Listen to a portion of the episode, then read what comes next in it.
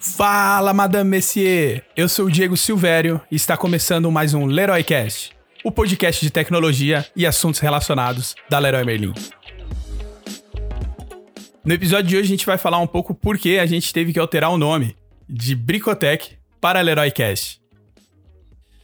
Bom, o podcast ele surgiu com o nome Bricotec, que estava muito em cima da ideia de bricolagem, que é uma palavra super normal aqui dentro da Leroy.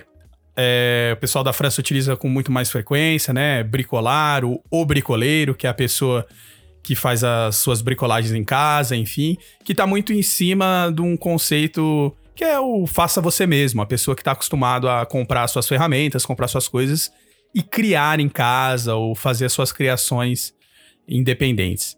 E aí a gente pensou, poxa, um podcast dentro da Leroy Merlin, que é uma companhia de bricolagem, por que não bricolar tecnologia? Então nós imaginamos no nome de Bricotec em cima disso, para falar de tecnologia e assuntos relacionados. Porém, depois que o podcast foi pegando um pouco mais de popularidade dentro da própria Leroy, a gente acabou tendo alguns feedbacks de algumas áreas, e uma delas foi o jurídico, que deu um toque e falou, opa, acho que temos um problema aí, rapaziada. Já existe uma marca registrada no mercado, de um outro player, enfim, de varejo, que registrou a marca Bricotec, não podemos utilizar. E na época, a gente tinha feito até uma pesquisa bem por cima, mas olhamos muito mais a parte de domínio, para hospedagem do site, enfim, e não tinha nenhum Bricotec com domínio comprado.